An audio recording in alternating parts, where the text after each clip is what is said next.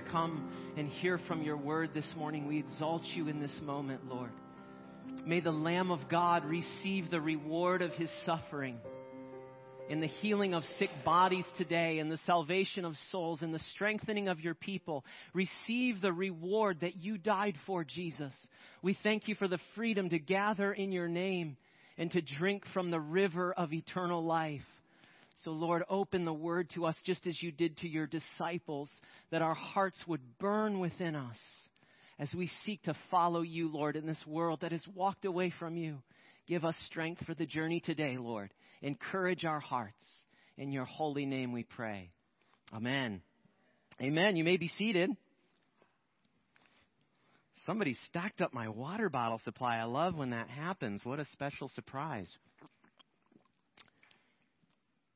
I haven't told a joke, and I'm not the type of pastor who tells jokes every week. Okay, I I, I think that gets overbearing sometimes, but I think this one is pertinent today. So, um, a friend sent this to me. So there was a man who was an atheist and didn't believe in God and, uh, and was taking a walk through the woods one day and saying, My gosh, what beautiful skies, what glorious trees, and the animals just are so lively, and everything is just so full of uh, wonder and splendor today. But he uh, had spent his whole life uh, really just rejecting God, getting other people to not believe in God, and so on and so forth. And he's walking through the woods, and he he suddenly sees this grizzly bear come out of the woods and start kind of walking towards him, and it's picking up pace, and he starts running and running and running, and then suddenly he trips on this tree root, and he falls, and the bear is running up to him and is like raising a paw in the air, and the atheist cries out, "Oh my God!" and everything stops. Time stands still. Uh, the, the, the bear is like frozen in time. And the man, uh, he hears this voice and he says, it's interesting, uh, you know, that you're calling on me now because you've spent your whole life uh, teaching people that my creation was just a cosmic accident and that there's no meaning to life and that I don't exist and so on and so forth. And so he said, God says to the voice of God says to the man, "Are you expecting at this point now that uh, I do something in your life and uh, and so forth?" And the man, and the atheist replies, he says, "You know, you're right. It would be hypocritical for me at this point, having lived this life against." Against you to ask you to make me a Christian right now in this moment, but would you consider making the bear a Christian? And uh, so God says in His grace, He says, okay, very well and then uh, time start picks back up again. The voice uh, vanishes, and the bear, uh, his hand that's raised in the air, it lowers down, and then the bear uh, he bows his head and he begins to pray. I thank you, Lord God of heaven and earth, for this bountiful food that I am about to receive from your harvest in Jesus' name. um, so there's not a bear that's coming after us, but there is a lion. The scripture calls the devil, uh, he says he, he's not a lion, but it says he's like a roaring lion, and he's looking for someone to devour. And I can tell you that um, Satan is especially looking for Christians to devour who are strong and firm and steadfast in their faith and who are living holy lives and who are advancing the kingdom. And he is looking to uh, beat you down and destroy you and tempt you and get you to turn away from God. And I want to look at Jesus' time battling Satan in the wilderness for 40 days today in Luke chapter 4. So you direct your attention there. And there's three things uh, that w- the sermon today is called How to Overcome Temptation. And there's three things that we're going to look at. There's three things that you can do to overcome uh, temptation, and one is know your identity. And two is recognize temptation as temptation. And three is respond actively. So that's what I'm going to talk to you about today. We're going to go through those three points as we look at the, scriptures and what Jesus was going through uh, in the wilderness. So it tells us that he was full of the Holy Spirit, and we're going to come back to that in a few minutes. But it, it says that he was led by the Holy Spirit into the wilderness. So interestingly, uh, it seems like the Spirit of God actually led Jesus into this place to have to do battle with temptation uh, with the devil. What is up with that? Uh, what's up with this character, the devil? Well, the word literally means slanderer and accuser. And, and I'm, I'm, I'm going to tell you that in the Christian life, the devil will try to wear you down with slander and accusations. And a lot of it will come from his own voice coming through your thoughts about how you're not a good enough Christian and how you fail too much and all of these things and how you should give up. And if he can't get you to listen to his voice through your thoughts, he'll use other people to bring it against you. And nothing can be, and some of you know this, nothing is more deflating spiritually, emotionally, and relationally than dealing with slander and accusations. Right? And so the devil wants to wear you down with it to get you to stop and to turn away. He wanted Jesus to stop moving forward and to turn away from the cross. That's what he wanted ultimately out of this whole thing. And you're going to see that come to light. So, number one, I said, how do you overcome temptation? Know your identity. Jesus was just before this scene in the Bible. He just, at the end of Luke chapter 3, come out of the waters of baptism, and the Holy Spirit descended on him, and the voice of the Father spoke out from heaven, You are my beloved Son, with you I am pleased. And if you've given your life to Jesus, the Father has spoken that declaration over you. You're my beloved Son, you're my daughter, with you I'm well pleased because you see when he when God looks at you he's pleased not not based on how good you did today but on based on Jesus' record that has been given to you. So he sees you through that through those eyes he sees you as in Jesus and you are his beloved son or daughter. Okay? And one of Satan's primary goals in the Christian life for Christians is and he attacks you to undermine your belief in who you are in Christ. Now, notice that I didn't say he attacks who you are in Christ, because he can't. He can't take that away from you. But he attacks your belief in who you are in Christ. Because if he can get you to doubt that, he can begin to get you to turn away and withdraw your faith. Okay? And that's what he goes after. And he goes after it with Jesus. Okay, look what he says to Jesus. He says, If you are the Son of God, if you really are Mr. Special Son of God, then why don't you turn this stone into bread? Okay? He goes after his identity as the beloved Son. This is a core tactic of the enemy against not only Jesus, 2,000 years ago, but against us today. If you really are a daughter of the living God, why don't you pray more? If you really are a son of the living God, why did you sin so much this last week? And it's that voice of slander and accusation that comes from the evil one to try and wear you down so that you don't trust that your sins are forgiven, that Jesus Christ is your righteousness, that His Spirit is living in you. Okay? I'm going to say more, a little bit about the spiritual warfare thing in a minute. So, uh, the devil, one thing he'll also do is he'll point out your sin even after you've confessed it. Okay, so you fall, you have a fall with, with, you blow up on somebody in anger and you have a fall and then you ask God to forgive you and you ask the person to forgive you, but Satan keeps bringing this recurring thought about how you're just a slave of anger, right? Then you know it's the voice of the devil. And his voice is a condemning voice. It feels heavy. When you feel like I just can't bear the weight of my sin, I need to pay for it. Something bad needs to happen to me to pay for my sin. I need to feel as guilty as possible for this sin. That's the voice of condemnation weighing on you. Now, the voice of God, when in dealing with us in our sin, is a voice of conviction. And it's not a condemning voice that makes you feel doomed. It's a sweet voice that calls you to turn away from the sin and to turn back to God, to confess it to Him and release it to Him. And then the Bible says that He sees your sins as if they've been thrown into the depths of the sea. But Satan wants to make you think that God threw out a fishing line and pulled it back up and is now dangling it over your head. That's what the devil wants to do. Okay, so there's a major difference between those two voices the voice of condemnation and the voice of conviction. Now, the Spirit will always turn us gently back to God. Okay? He won't, he won't try to pound us with guilt and shame. That's not coming from God. So here's, here's kind of the difference. The devil will say something like this If you are really God's child, you should be able to prove it by being a stronger Christian. You should be able to do it by being more successful and more effective in your ministry and your job and things like that. But God's voice says something like this You are my child. And nothing's going to change that. Rest in that truth, and I will make you stronger and more effective by my Spirit living in you and through you. Okay?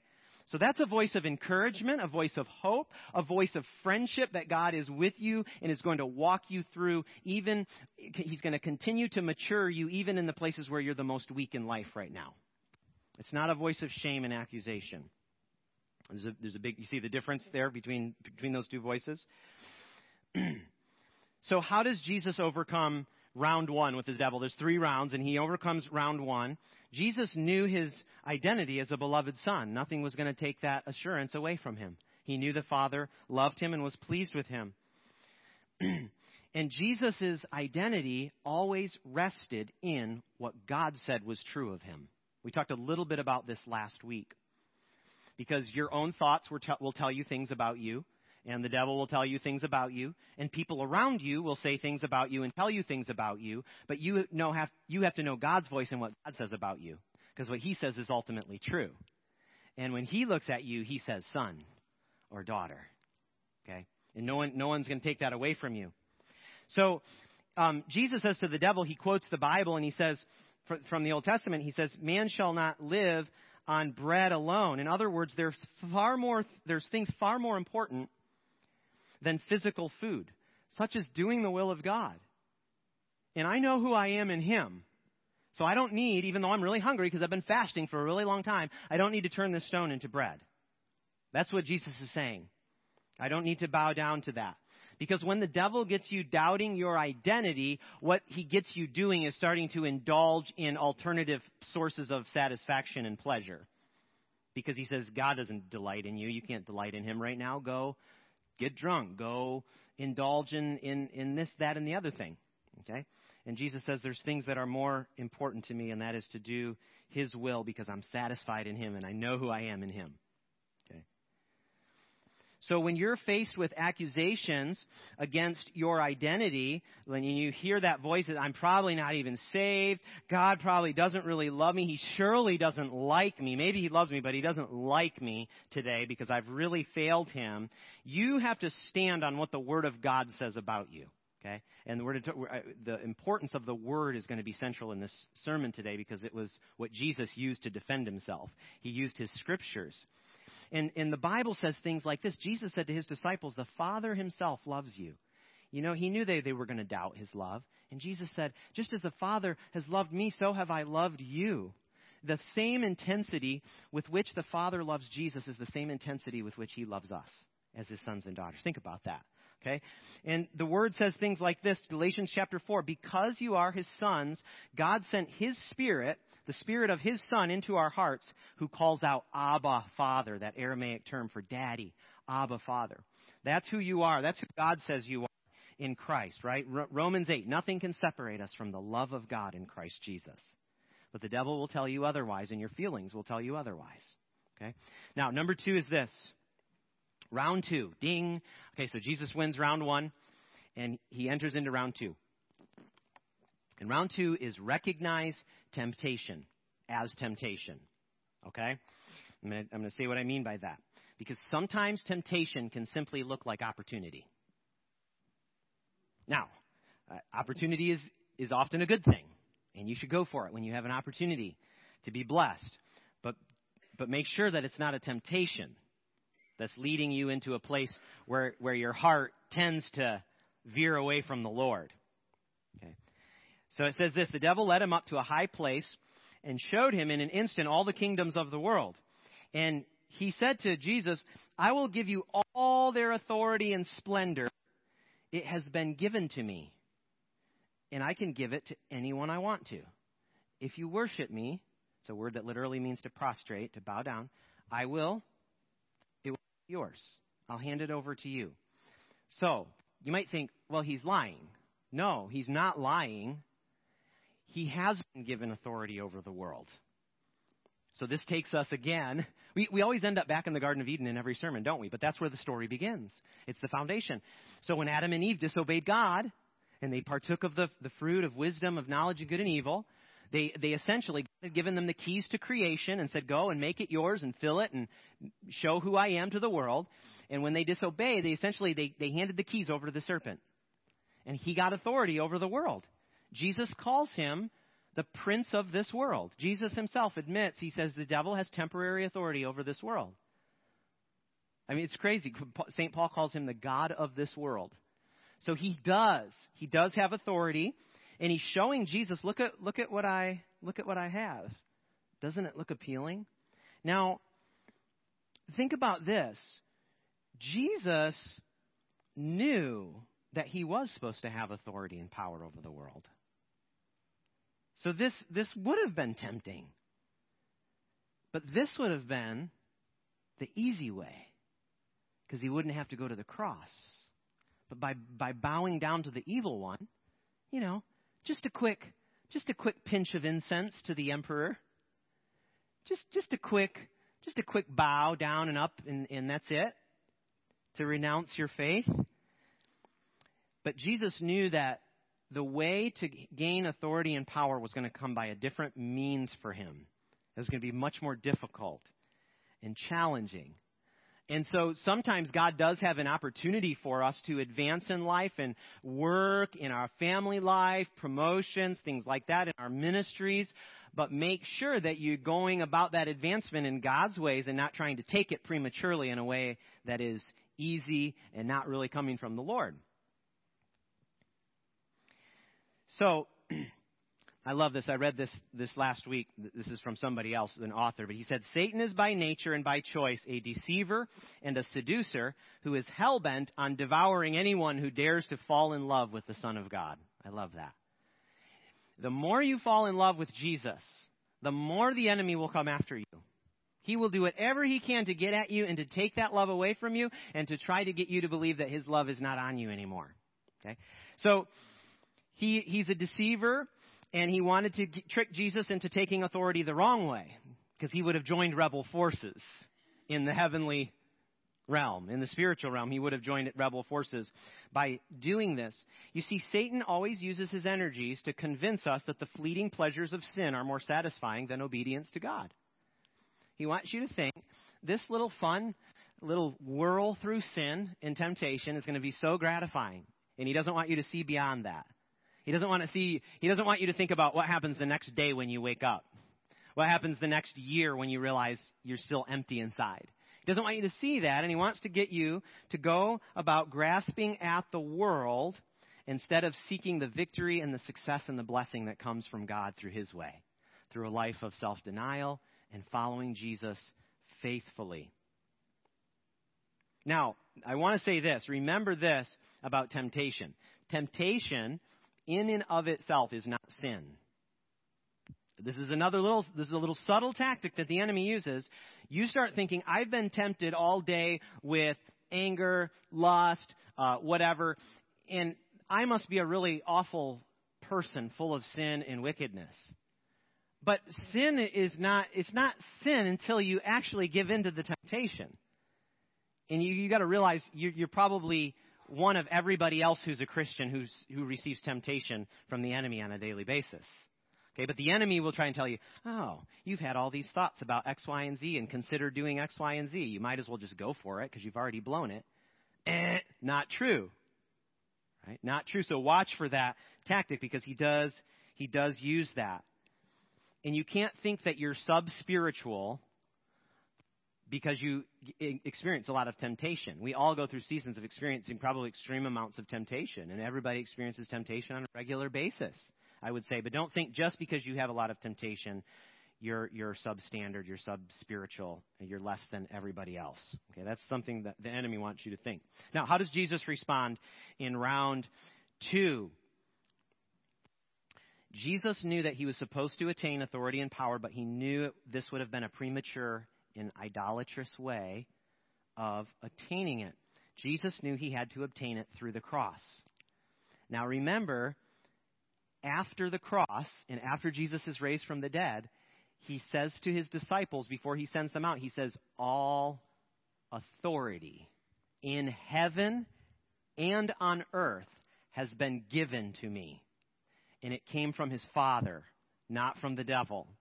So the keys, when Jesus died on the cross, okay, this is what was happening in the spiritual realm. We don't, we don't think about what's happening in the spirit enough. I, when Jesus died on the cross, God the Father took the keys from Satan, snatched them back, and said, Thank you very much, and he handed them to his son. Hallelujah. I know I'm not allowed to say that in Lent, but I'll put money in the in the Alleluia swear jar because I just have to say it sometimes.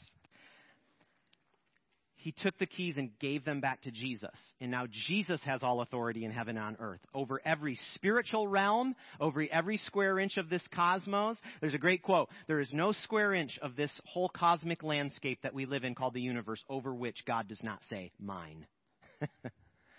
and Jesus has all authority, and Christian believer, you are in Him. So, what does that mean for you and how much spiritual authority you have? And the Christian life is a matter of having the Holy Spirit open our eyes to see what is already true of us, that we walk in that authority because Jesus went to the cross.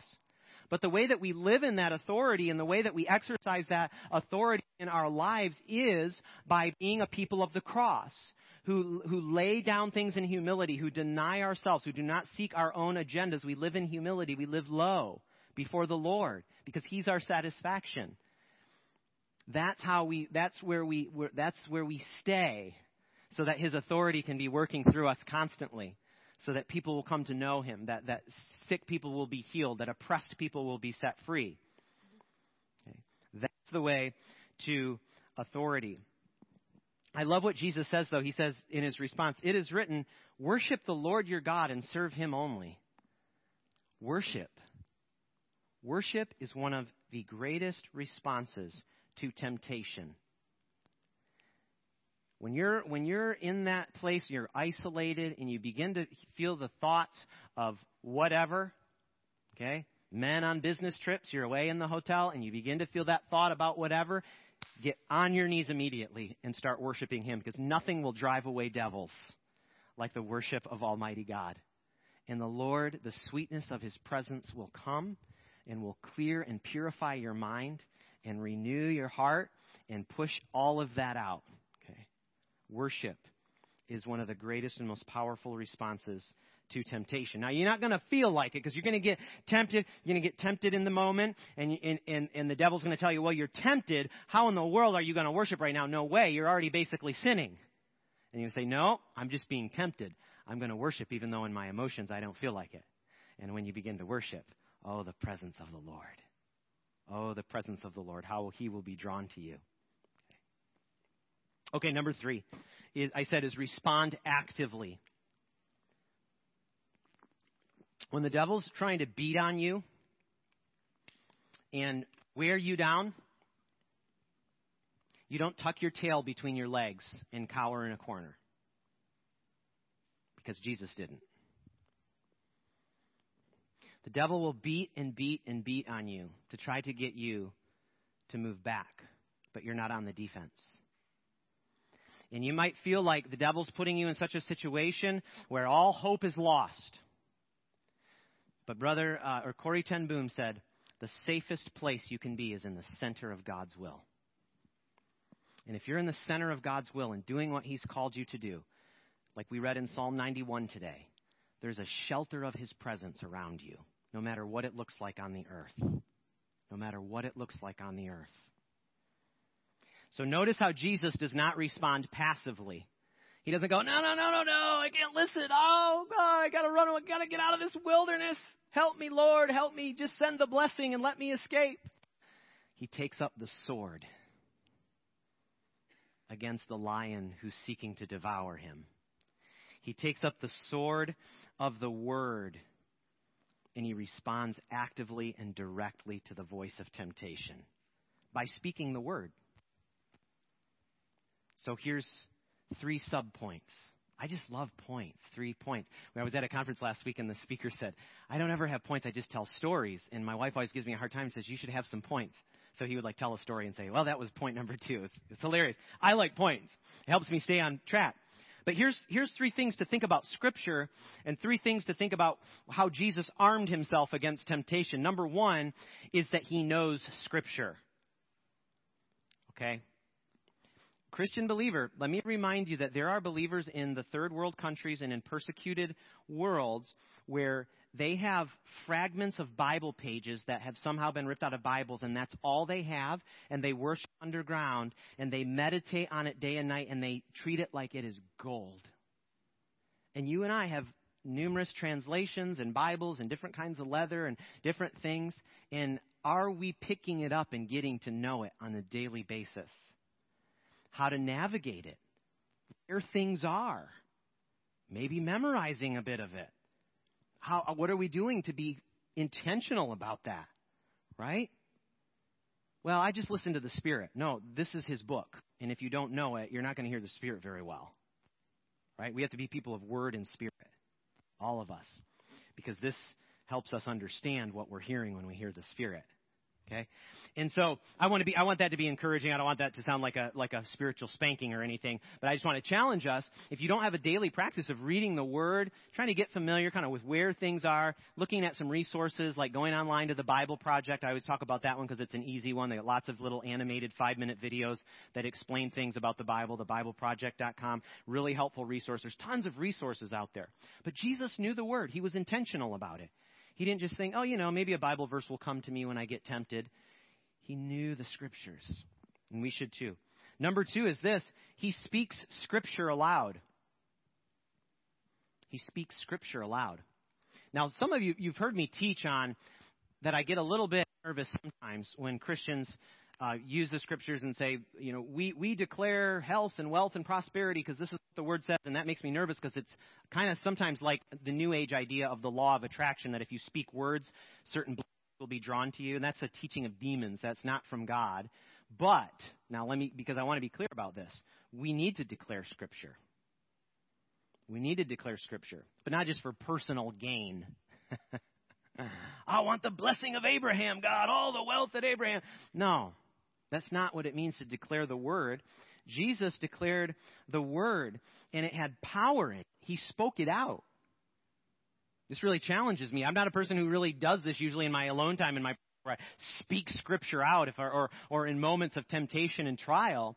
But I did recently, a few months ago, I was I don't I was sharing this with the prayer team and it said just getting getting hit with anxiety lately out of nowhere. It's really weird. I used to have a problem with this years ago, and the Lord set me free from it. But it's like rising back up this anxiety in my heart.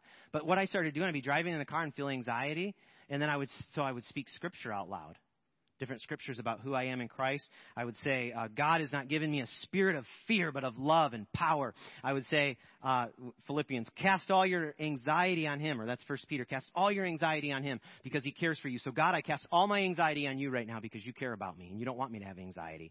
And I'm telling you, this it would lift like that when I, when I spoke scripture because God, He hears His people declaring His word and He keeps His promises and He'll be faithful to them. And He wants you to, in a sense, this might sound weird, but hold Him to His word. He want, because He wants to be. He, he intentionally locks Himself to it and says, you can hold me to it. These are my promises. Okay? So declaring the word is a really, really helpful thing. Get a few Bible verses that, that speak to you, that speak strength into your soul, and memorize them. Memorize them and, and use them often, even whether you're being tempted or not, because there's power in the Word of God. And it, and it forms our minds and our hearts. Now, it says this at the beginning of the passage. This is the third thing for how Jesus responds actively. It says, Jesus, full of the Holy Spirit. Everybody say that with me. Full of the Holy Spirit. What does that mean? He was not passive in his prayer life, in his consecration to God. He was active in seeking the Lord, but he knew from his committing himself to the Lord fully that he was full of the Spirit of God. And the Bible tells us that when we uh, put our faith in Christ, that the Spirit comes to live in us. But it also gives us in, in many instances of in, in which, through seeking God or being prayed for by others, that we become full of the Holy Spirit, and it's like the river gushes and begins to release out. And that's important for us. Okay, because it, you can live a good sort of moral Christian life and have the Holy Spirit and, and be belong to Jesus and all that, but J- Jesus wants to give you more because He wants your faith to be infectious. He wants you to be bold to share uh, your faith with other people because He wants them to know that He loves them. And being full of the Holy Spirit is going to put you in such a place of strength against the temptations of the enemy because you know that the, the veil the spiritual veil between you and God is so thin because you're walking in that fullness. You're seeking His face.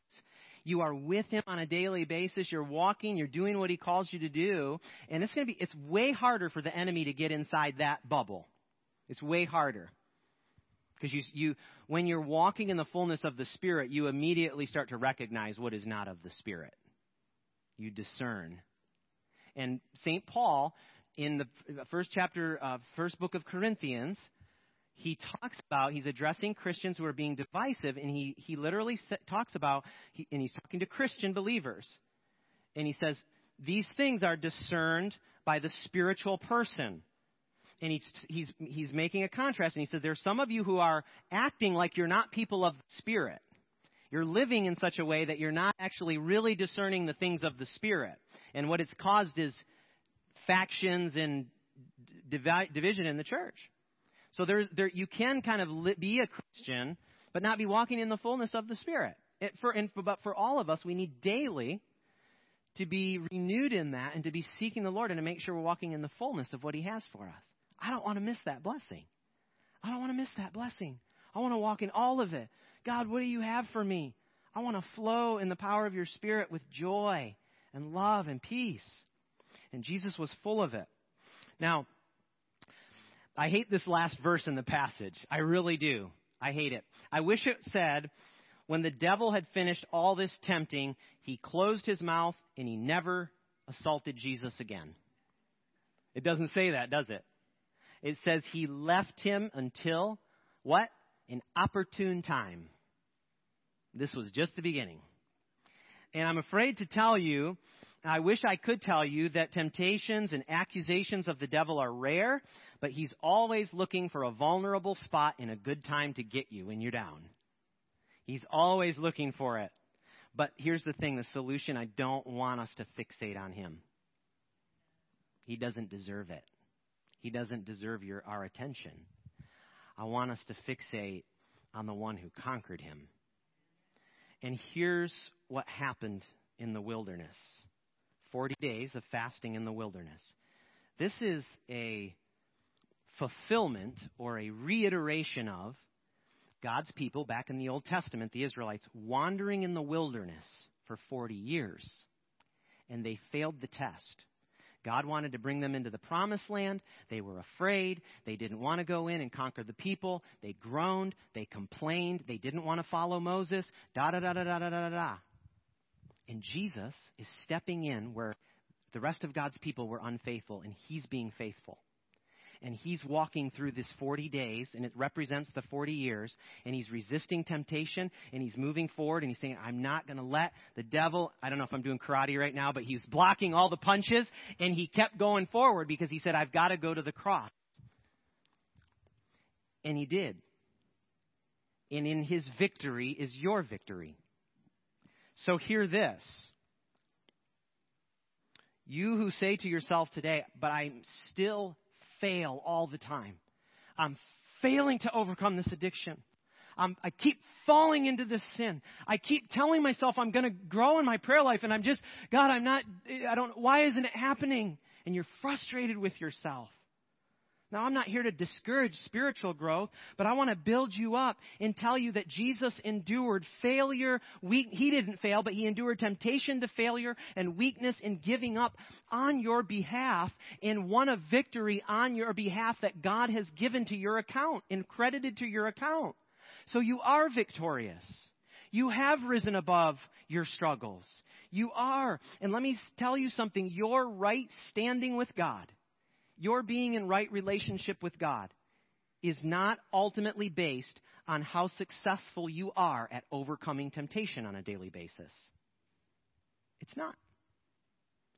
Your relationship with God and how He sees you is not based on how successful you are today at battling temptation. Now, I'm preaching a sermon on battling temptation, so obviously I'm in favor of that. Okay? I'm not saying throw morality to the wind and don't worry, God's just going to that's dangerous to do that. But you didn't morally earn your way into God's kingdom, and you're not going to morally fail your way and suddenly get kicked out. So how do you how do you wrestle with these things? You know that you know that you know, and you renew your mind in the Word, and you know who you are in Christ. You know your identity as a beloved son or daughter, and you say, I live above this. I'm seated with Christ in heavenly places. And it, I don't mean that you can somehow suddenly have a mindset and you'll never be tempted again. That's not what I'm saying. There are failures, there are temptations. But when God looks at you, He doesn't go, oh, God, again? This one. This one. That's not what's happening. He sees you in Christ. You are in Him, so you rise up, you confess. This, this, is the, this is the difference. This is something that someone said to me that, that made sense of all this. How could it be that I, I still sin and fail, and yet God loves me as much as He did on my most victorious day? It's because of who we are in Jesus. We read today that all who call on the name of the Lord will be saved. That word saved, it means healed, set free, delivered, whole. And if you've called on his name, you are in him. And you have a new life living in you. You're more than a conqueror, St. Paul says. And you can please God because Jesus is living in you. And you rest in him. Because living a life of sin failure where you've just given up and you said, I've just, I'm caved, I'm done, I've, I've just, I'm always going to fight this, you can't do that. You can't do that either. Because it's a lack of integrity. It's a contradiction to who you actually are. It's like living out a, a lie. You're righteous. You're in Christ. You're secured with Him in heaven. So to live a life of sin and failure and just not try anymore is, is a lack of integrity. It's a, it's a, contra, it's a living contradiction. Okay? It's hypocrisy. But overcoming temptation and battling, even when you sometimes have failures, but you keep going, that's to live a life of integrity in alignment with who you actually are in Christ. Do you see what I mean? I don't know if this is helpful for you. It's kind of some theology, but it, it helps me think about this. How can it be that I'm righteous and yet I see how I lived my life last week and God says I'm righteous? I don't get it. It's because of what Jesus did and who Jesus is, and Jesus' love for you, and his shepherding of you. He says, No one can pluck my sheep from my hand. Satan, you ain't getting me. Not today and not ever. You might discourage me. You might get me to fail on occasion, but you'll never take me out of the hands of my loving shepherd. Amen? Let's pray. Lord, we revel in your goodness today. Jesus, we revel in your goodness. Lord, we thank you that the victory that you won on, in the wilderness and the victory that you won on the cross, it was as if we were there with you winning that victory. It was as if we were there with you. When we put our faith in you, Jesus, it's as if we died with you and we rose up with you. So, Lord, we thank you for that truth, and we ask that you would make it a reality experientially in our lives so that we do live above succumbing to temptation, that we do live above sin and failure and addiction. Not because we feel like we have to try harder to please God, but because we know that God is pleased with us in you and that it's not who we are anymore. To live in sin and failure is not who we are anymore. Lord, give us this right mind and this right heart to live everyday life full of your Holy Spirit, moving forward in the things that you call us to, so that your name, Father God, would be glorified. Amen. Let's stand together.